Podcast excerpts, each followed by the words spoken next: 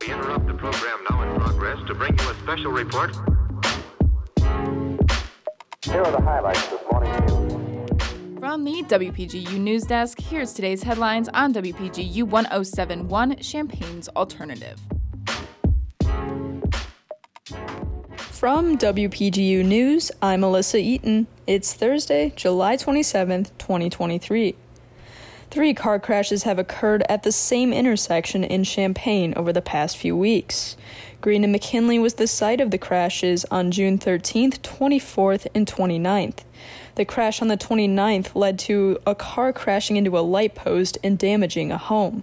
Police say these crashes were unrelated, although speeding is an ongoing issue on Green Street. A neighborhood watch group is fighting for changes to fix the problem. Suggested solutions include adding stop signs, speed bumps, and a speed reading trailer. The state and labor union have officially ratified a new contract which includes a pay raise for state workers. State workers will see a nearly 18% pay raise over the next four years, and 4% of the raise will go into effect immediately. The result of the contract took six months of negotiating, and Governor J.B. Pritzker recently celebrated the deal.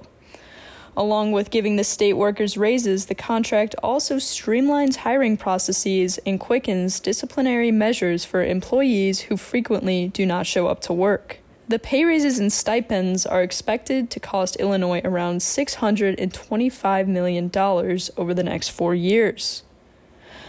A heat wave is heading towards central Illinois. According to the National Weather Service, temperatures may reach higher than 100 degrees today through Saturday. The University of Illinois released an email which urged staff and students to conserve energy around campus by shutting down various non essential appliances. Doctors are also warning citizens to watch out for symptoms of heat exhaustion, such as dizziness, headaches, and fatigue. In response, the Champaign Urbana Public Health District has established several cooling centers at various public institutions. The district's building itself serves a kid friendly cooling center where free meals and educational resources are being provided. More information can be found on its website. Contributing reporting for this newscast was provided by Bekah Douglas, Laszlo Richard Toth, and myself.